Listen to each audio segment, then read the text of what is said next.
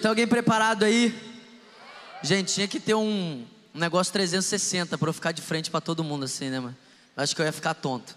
Se eu ficar um pouquinho de costas para você, não fica triste, amém? Eu vou tentar pregar assim hoje. Cara, tô com muita expectativa para compartilhar essa palavra. Vira para a pessoa que está do seu lado aí e fala para ela: no próximo Next, você não me apareça aqui sem um convidado. Quem está comigo aqui? Amém, gente? Cara, eu, eu tenho certeza que essa vai ser uma noite tão poderosa. E a gente está em Niterói para alcançar a nossa cidade, para alcançar todos os jovens dessa cidade. Então eu creio que se você trouxer alguém aqui no Next no sábado, Deus vai honrar o seu passo de fé, sabe? Nós somos uma igreja que vibra, respira novos começos. Então que você possa de verdade, cara, fazer um convite que você possa ser intencional para que você veja os seus amigos, a sua família, todas as pessoas que estiverem ao seu redor se rendendo a Jesus, vivendo um novo começo aqui, amém? Você está na casa de Deus, você não pode mentir, você falou que você vai trazer um convidado para sábado que vem, glória a Deus. Gente, quem está pronto aí? Cara, eu estou com muita expectativa de verdade. Hoje eu estava na minha casa pela manhã e eu fiquei orando pelo nosso culto, eu fiquei orando, buscando em Deus o que é que ele queria compartilhar com a gente nessa noite. E Deus foi muito claro, muito específico, e ele compartilhou algo tão precioso, tão poderoso no meu coração, que eu queria te encorajar, cara, nesses próximos 30, 40 minutos. Não se distraia, sabe?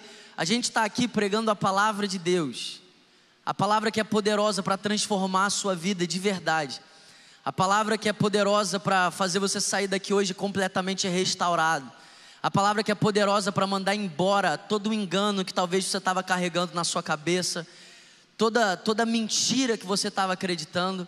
Essa é a palavra de Deus. A palavra de Deus é poderosa. Pode falar isso comigo? A palavra de Deus é poderosa. Você que está em casa, eu queria te encorajar. Dá um like aqui na nossa transmissão. Você que está aqui também, pega seu telefone rapidinho, dá um like aqui na nossa transmissão. Quanto mais likes essa transmissão tiver, mais o YouTube vai entregar esse conteúdo. Eu creio que podem ter pessoas agora entrando no YouTube para assistir qualquer coisa, e porque você deu esse like, pode aparecer lá, Next Lagoinha Niterói, e essa pessoa pode clicar ali, e você pode ter sido um canal para que ela viva um novo começo nessa noite. Então faça isso, dá um like, compartilhe aí essa transmissão com o máximo de pessoas que você puder. E vamos junto, amém, Next? Vocês estão animados? Então abre aí a sua Bíblia em João, capítulo 11.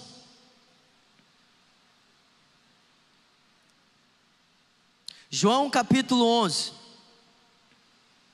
Só para te trazer um contexto, você pode deixar aberto aí no versículo 17, mas só para te trazer um contexto. João capítulo 11, a Bíblia está relatando a ressurreição de Lázaro. A Bíblia está relatando uma história poderosa, irmão. Uma história incrível, absurda. Sabe, o capítulo 11 é tão poderoso que eu tenho certeza que a gente vai sair daqui hoje amando mais Jesus. A gente vai sair daqui hoje ainda mais gratos pelo amor dele, pela graça dele. Em João capítulo 11, nos primeiros versículos, a Bíblia está falando, vamos ler comigo do 1 ao 6 primeiro. Vai, abre aí no versículo 1. João capítulo 11, versículo 1, só para trazer um contexto. Havia um homem chamado Lázaro. Ele era de Betânia, do povoado de Maria e de sua irmã Marta. E aconteceu que Lázaro ficou doente. Maria, sua irmã, era a mesma que derramara o perfume sobre o Senhor e lhe enxugara os pés com os cabelos. Então as irmãs de Lázaro mandaram dizer a Jesus: Senhor, aquele a quem ama está doente. Isso é poderoso, irmão. Aquele a quem amas. Esse era um homem amado por Jesus. Mas aquele a quem amas, ele está doente. E o texto continua dizendo: ao ouvir isso, Jesus disse: Essa doença não acabará em morte em outras versões ele diz: essa doença não é para a morte, é para a glória de Deus. para que o Filho de Deus seja glorificado por meio dela. Jesus amava Marta, a irmã dela e Lázaro. No entanto, quando ouviu falar que Lázaro estava doente, ficou dois dias a mais aonde estava. Sabe, irmão, o texto é muito claro sobre o quanto Jesus amava aquela família. Jesus amava Lázaro. Jesus amava Lázaro de tal forma que as irmãs de Lázaro, quando foram pedir ajuda para Jesus, elas deixaram claro: Jesus, aquele a quem você ama. Agora, sabe o que é louco? Aquele a quem Jesus ama estava doente. E quantas vezes a gente olha para as circunstâncias que estão ao nosso redor, quantas vezes a gente olha para as lutas que a gente está enfrentando, pelos desafios, pelas dificuldades, e a gente acredita numa grande mentira: eu não sou amado, é por isso que eu estou passando por essas coisas. Mas tem um homem doente, e mesmo assim era um homem amado. Não só Lázaro era amado por Jesus, mas Marta também era. Não só Marta era amada por Jesus, como Maria também era. Maria fez parte de um momento único, marcante na Bíblia, quando ela estava aos pés de Jesus, chorando e enxugando os pés de Jesus com os cabelos dela. Cara, aquela, aquela cena foi tão marcante. Então nós estamos falando de pessoas amadas. Repete comigo: pessoas amadas. Assim como eu e você, amém? Agora lembra que eu falei que Jesus garantiu que aquela doente, que aquela doença não era para morte? Amém? Jesus garantiu. Marta, Maria, essa doença não é para morte. Ela é para a glória de Deus. Mas algo que eu queria te dizer nessa noite que é muito importante é que aquilo que não é para morte pode morrer.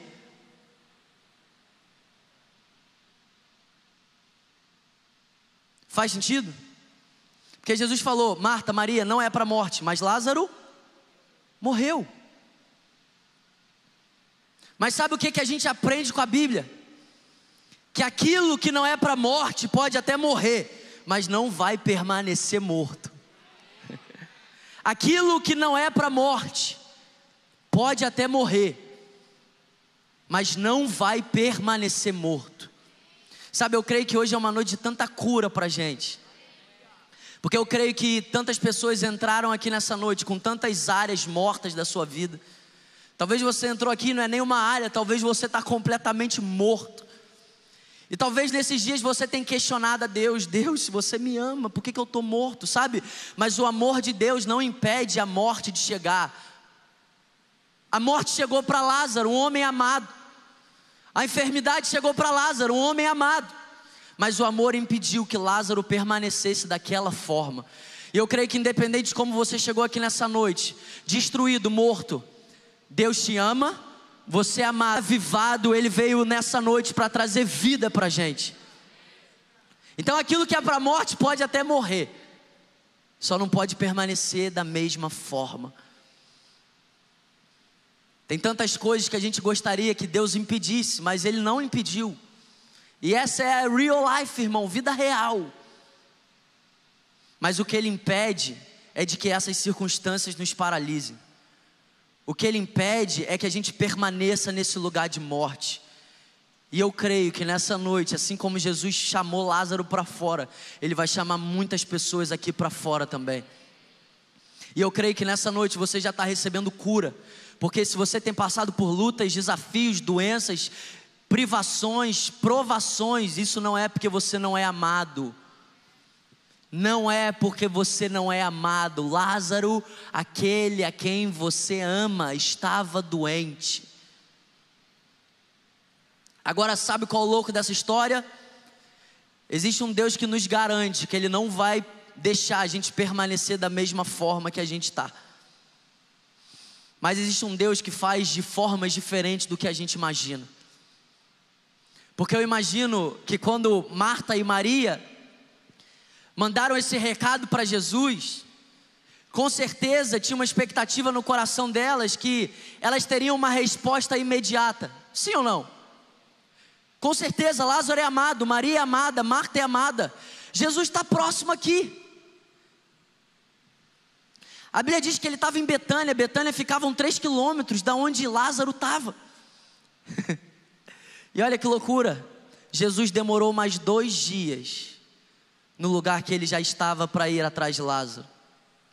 Sabe por quê, irmão? Eu acredito do fundo do meu coração que quanto maior é a impossibilidade, maior é a glória.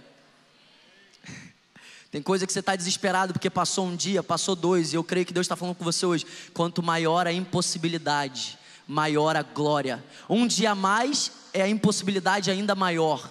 Passou um dia, passou dois, passou três, passou quatro. Eu creio que Deus está falando para a gente aqui nessa noite. Eu só estou aumentando a minha glória no milagre que você vai viver. E sabe, irmão, que do nosso coração não sai a frustração com os métodos de Deus, mas que no nosso coração haja realmente confiança.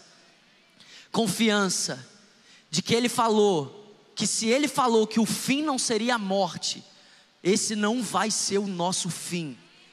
Esse não vai ser o nosso fim.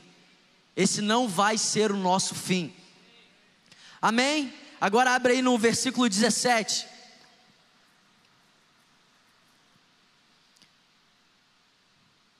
Ao chegar, Jesus verificou que Lázaro já estava no sepulcro havia quatro dias. Betânia estava a cerca de três quilômetros de Jerusalém. E muitos judeus tinham ido visitar Marta e Maria para confortá-las pela perda do irmão. Quando Marta ouviu que Jesus estava chegando, foi encontrá-lo.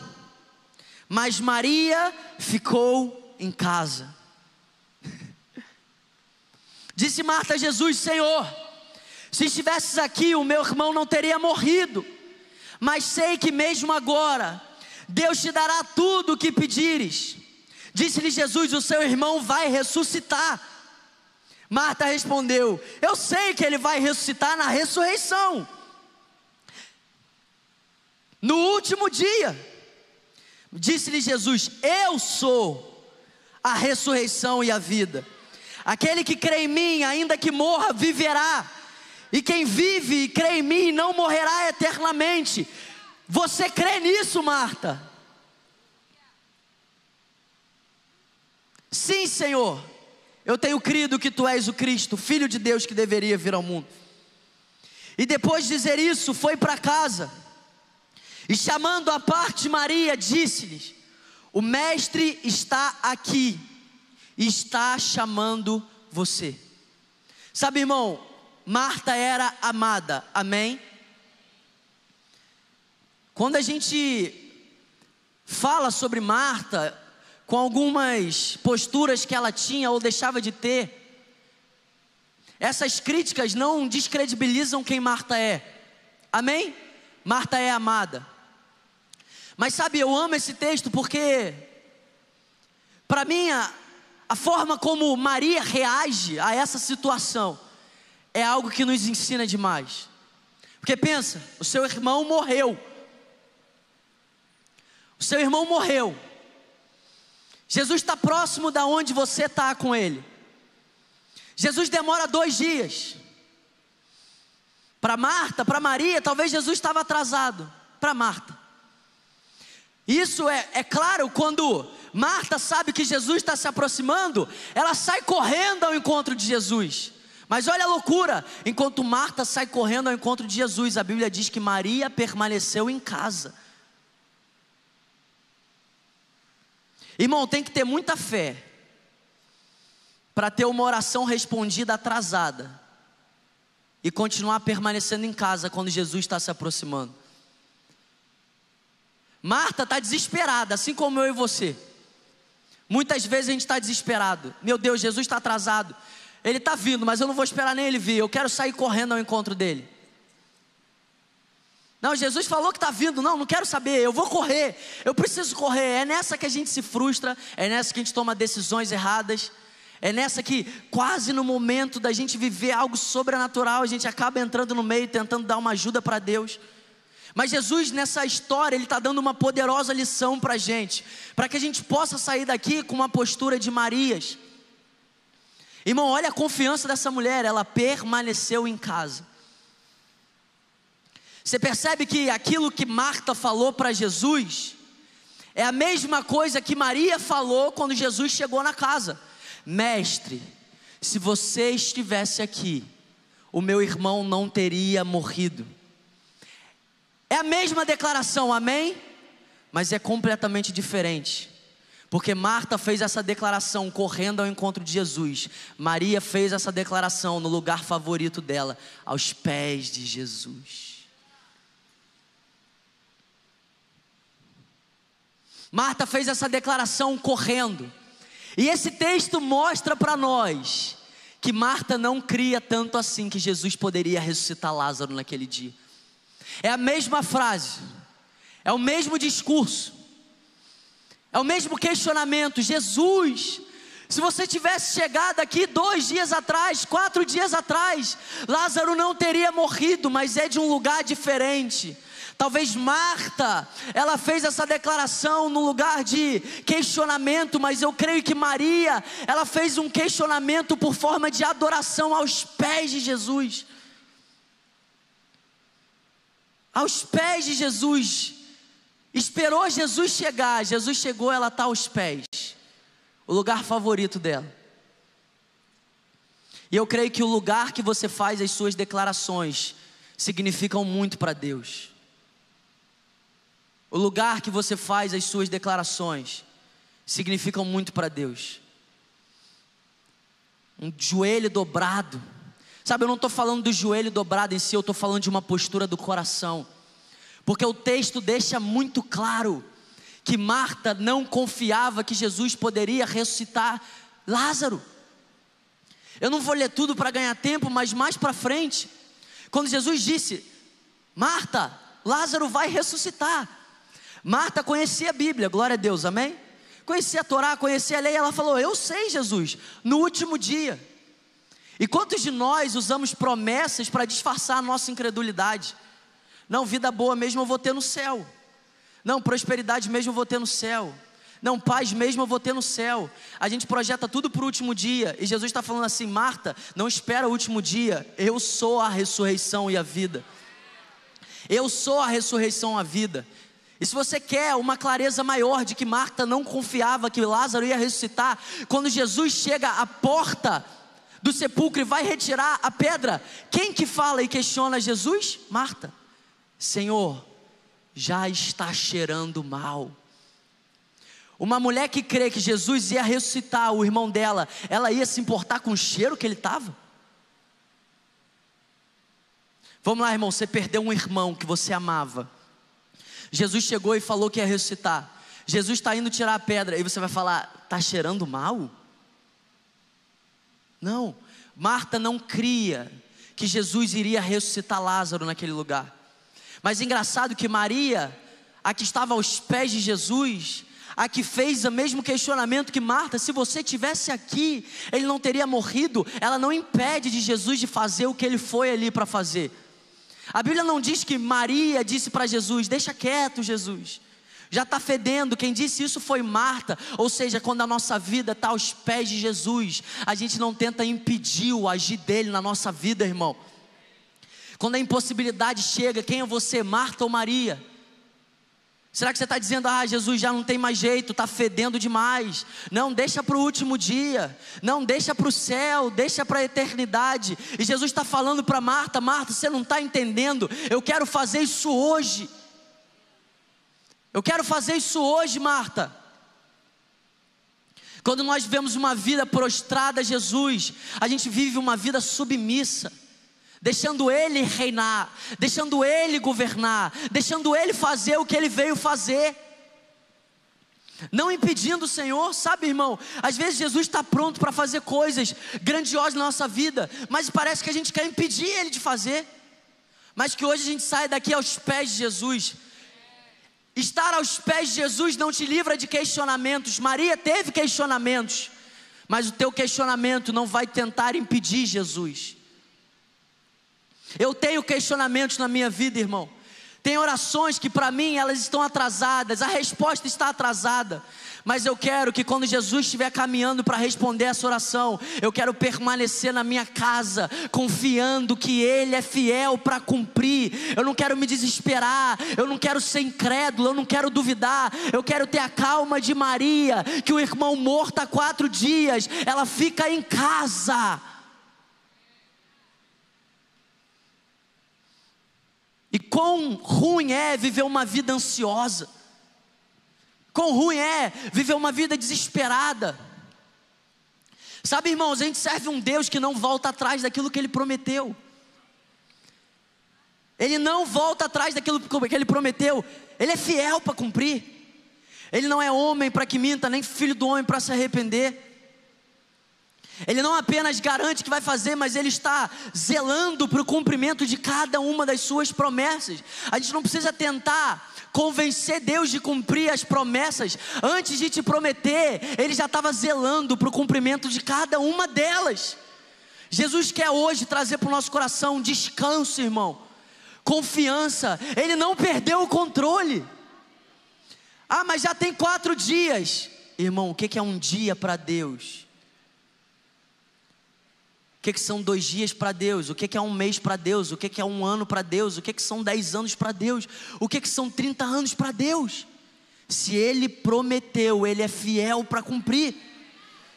Agora, que desgraça é viver uma vida ansiosa, uma vida sem, sem confiança. Sabe, irmão?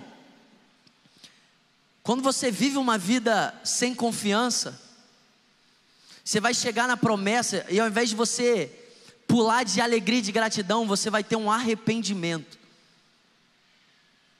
Sabe, uma vez eu estava na minha faculdade eu não era um bom aluno.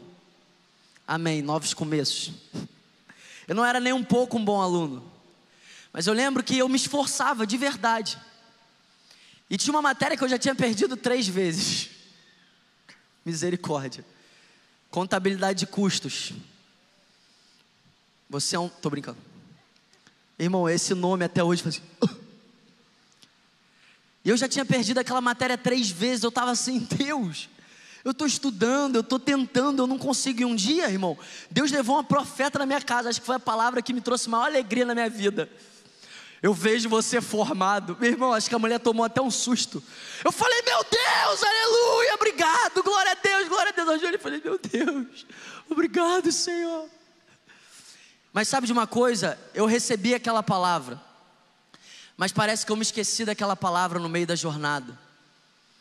E eu continuei inquieto, eu continuei ansioso, eu continuei com medo. No dia que eu subi naquela plataforma para pegar o meu diploma, veio uma voz dentro do meu coração dizendo: Você não precisava ter duvidado. Porque aquele era um momento para eu estar pulando de alegria, mas naquele momento eu estava eu estava aprendendo uma poderosa lição. Não vale a pena esperar o dia da promessa para começar a descansar. Não vale a pena esperar Lázaro ressuscitar para você confiar. Não vale a pena você esperar a promessa de Deus para você começar a se alegrar, senão você vai chegar naquele dia e ao invés de pular de alegria, você vai estar tá aprendendo uma lição dolorosa. Você não precisava ter ficado tanto tempo inquieto, com medo, angustiado, se Deus iria cumprir aquela promessa ou não. Sabe, depois daquela lição, irmão, eu quero viver uma vida descansando. Se Deus me prometeu, eu não sei como, pode estar tá fedendo pode não ter possibilidade nenhuma, mas se Ele me prometeu, eu quero descansar o meu coração, eu quero confiar que Ele prometeu e Ele vai cumprir. Meus irmãos, quem aqui tem promessa, amém? Quem é que deseja viver as promessas? Mas quem aqui já não, por causa das promessas, viveu angústia, medo? Vamos lá. Você acha que Deus quer isso para gente? Aquele que prometeu. Então hoje a gente vai sair daqui como Marias aos pés de Jesus. Quatro dias é muito, é muito para os homens, mas para Deus, quatro, cinco, qual é a diferença? Qual é a diferença de uma dor de cabeça para um câncer para Deus? Qual é a diferença de uma enxaqueca para uma AIDS? Qual é a diferença de um real para um milhão? Qual que é a diferença? Deus é Deus, irmãos. Eu quero continuar o texto. Está comigo, João capítulo 11, versículo 38. Jesus, agitando-se novamente em si mesmo, sabe, meus irmãos? João capítulo 11 é cura para nós. Porque eu não sei você, mas várias vezes no meio das minhas lutas, vinham vozes na minha cabeça dizendo: Ele não se importa. Só que a postura de Jesus em João capítulo 11, diante da morte de Lázaro, o seu amigo, aquele que ele amava, a postura de Jesus vendo Marta e Maria chorar junto com os outros judeus, é uma postura que quebra uma mentira de um Deus que não se importa. A Bíblia diz que ele se agitou, ele estava profundamente comovido. Sabe, irmãos, existe algo maravilhoso, nós não servimos a um Deus indiferente. Aquilo que dói no seu coração, dói no dele também. Nós não servimos a um Deus que está nos observando, nós servimos a um Deus que está interagindo. Aquilo que nos fere, fere a Ele também. Aquilo que dói para a gente, dói para Ele também. Jesus estava lá profundamente comovido, agitado. Sabe qual é a loucura? Jesus sabia que Lázaro iria ressuscitar. Amém? Jesus não foi pego de surpresa. Ele sabia que Lázaro iria ressuscitar e mesmo assim ele chorou.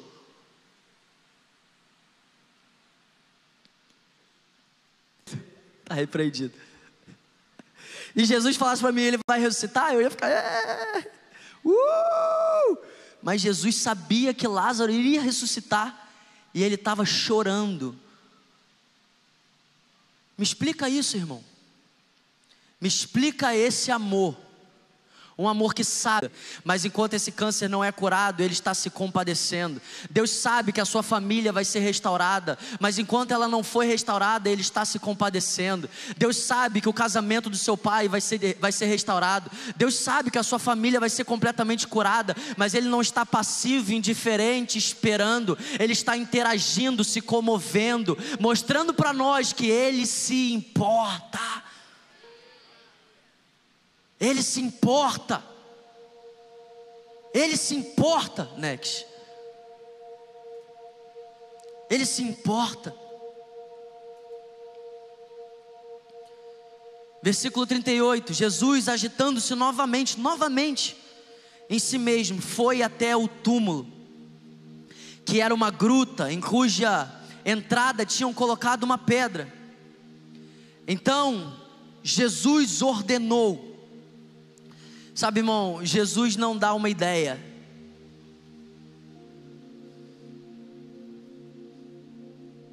Jesus não dá uma sugestão. Jesus ele dá uma ordem. É isso que Marta não entende. Jesus falou: tira a pedra. E Marta falando: já está fedendo. É tipo assim: se Jesus fosse igual a gente, ele ia falar assim: não estou te perguntando. Eu não estou te perguntando, Marta. Se Jesus fosse igual a gente, né? Ainda bem que ele não é. Jesus está dando uma ordem, repete comigo: ordem.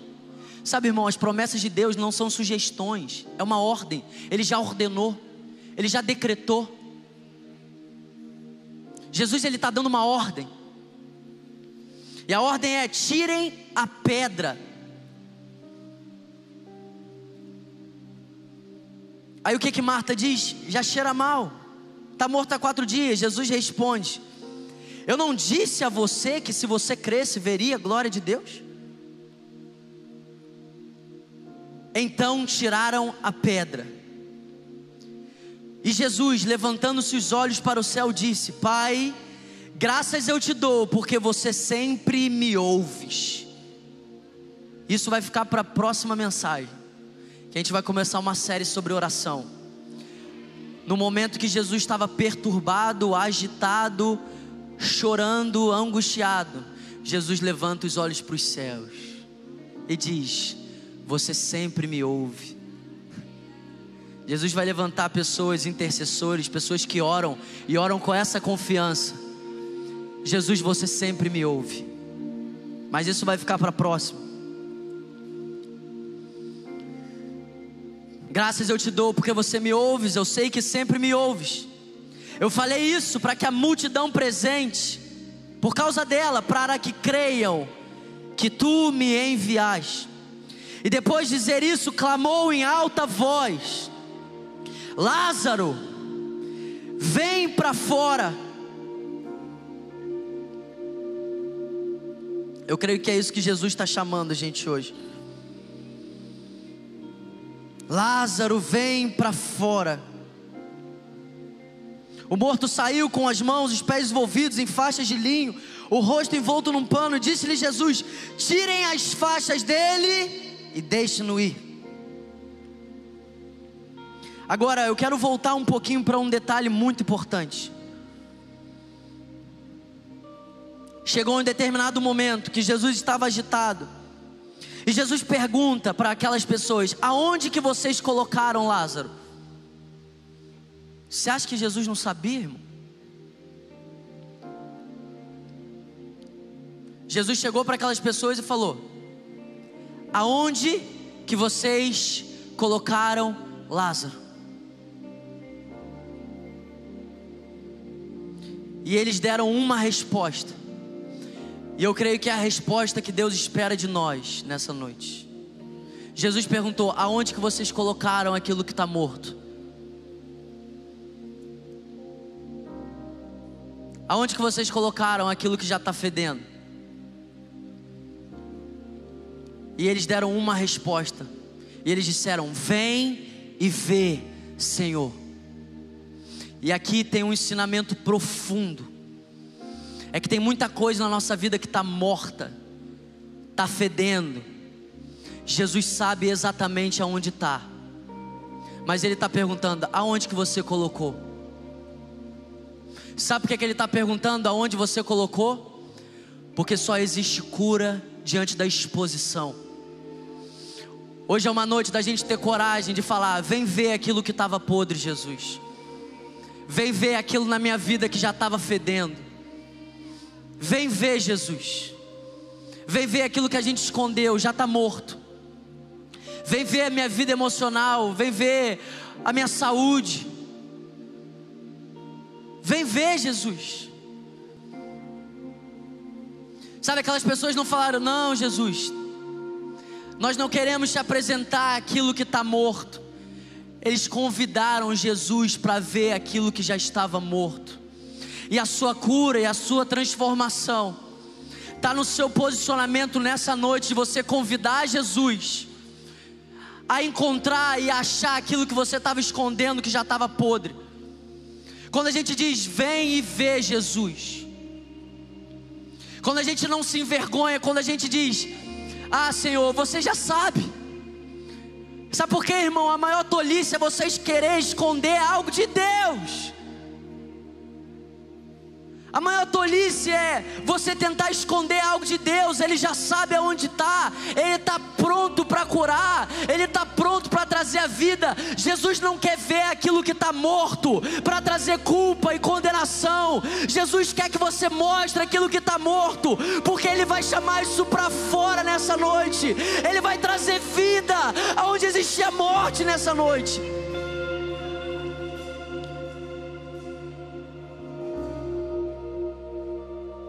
Mas esse é um convite nosso para Deus. Vem ver Jesus.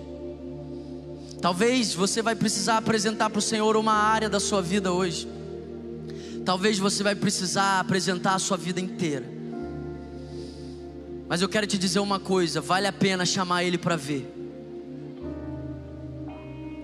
Sabe por que, que vale a pena?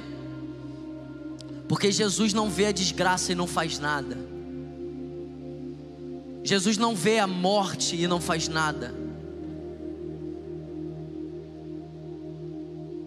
Jesus não ia olhar para Lázaro e falar assim: Nossa, não, já foi. Assim como Jesus nunca vai olhar para áreas que a gente entrega para Ele. Sabe, talvez você está aqui, você é filho de Deus, você viveu um novo começo, mas talvez Deus está te pedindo hoje uma área da sua vida, algo que você estava escondendo e tudo que você esconde, Deus apodrece.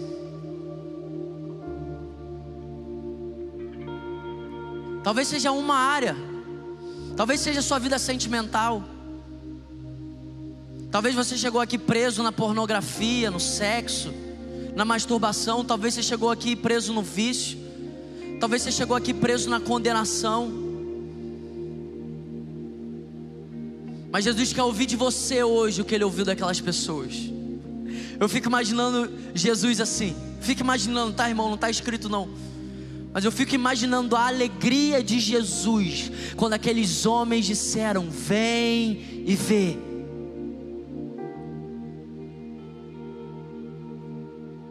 Vem e vê. Jesus não te trouxe aqui nessa noite, meu irmão,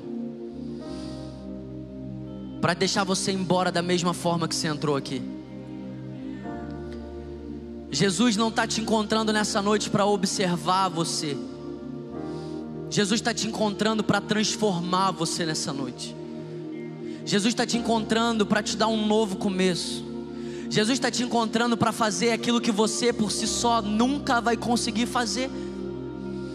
Tem tantas coisas na nossa vida que é impossível para a gente. Nós somos seres humanos, irmão, falhos, limitados, nós precisamos de Deus. Mas parece que a gente quer fazer essas coisas impossíveis pela força do nosso braço. Parece que a gente quer ser liberto sozinho pela nossa disciplina. Se você não convidar Jesus para ver, você vai continuar morto, meu irmão. Se você não convidar Ele para entrar na sua vida hoje, você vai continuar morto. Se você não convidar Ele para entrar hoje, você vai sair daqui talvez pior do que você entrou. Mas eu te garanto, que nenhuma pessoa aqui nessa noite vai convidar Jesus e vai continuar morta. Nenhuma pessoa aqui nessa noite vai dizer: Vem e vê Jesus, e vai deixar de sair daqui completamente restaurada. Hoje é uma noite que Jesus vai trazer para fora. Hoje é uma noite de cura. Hoje é uma noite de libertação. Hoje é uma noite você virar uma chave na sua vida. Hoje é a noite você começar de novo. Hoje a noite dele fazer tudo novo. Deus não esconde o passado. Deus não esconde o seu pecado, ele apaga. Ele apaga, ele não vai colocar as suas mazelas, as suas crises debaixo do tapete. Ele vai curar as suas mazelas, ele vai curar as suas crises, ele vai curar a sua vergonha, ele vai curar você por completo nessa noite.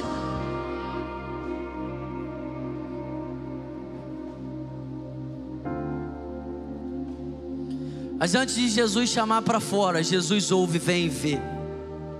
Não adianta ficar esperando que Jesus chame para fora aquilo que você não convidou ele para ver. Não adianta você sair daqui escondendo e achar que você vai ser curado. Não adianta. E não existe privilégio maior e graça maior do que poder viver uma vida sem máscaras diante de Deus. Não existe graça maior do que saber que, mesmo no meio das nossas limitações e imperfeições, nós servimos a um Deus que nos ama de tal maneira que a gente pode ser sincero com Ele. Ele conhece as nossas lutas, Ele conhece as nossas crises, Ele conhece as nossas debilidades, Ele conhece as nossas fraquezas, Ele conhece as nossas limitações. Ele conhece a área que te traz vergonha. Ele conhece a área que te traz condenação. Não se pode esconder nada diante de Deus.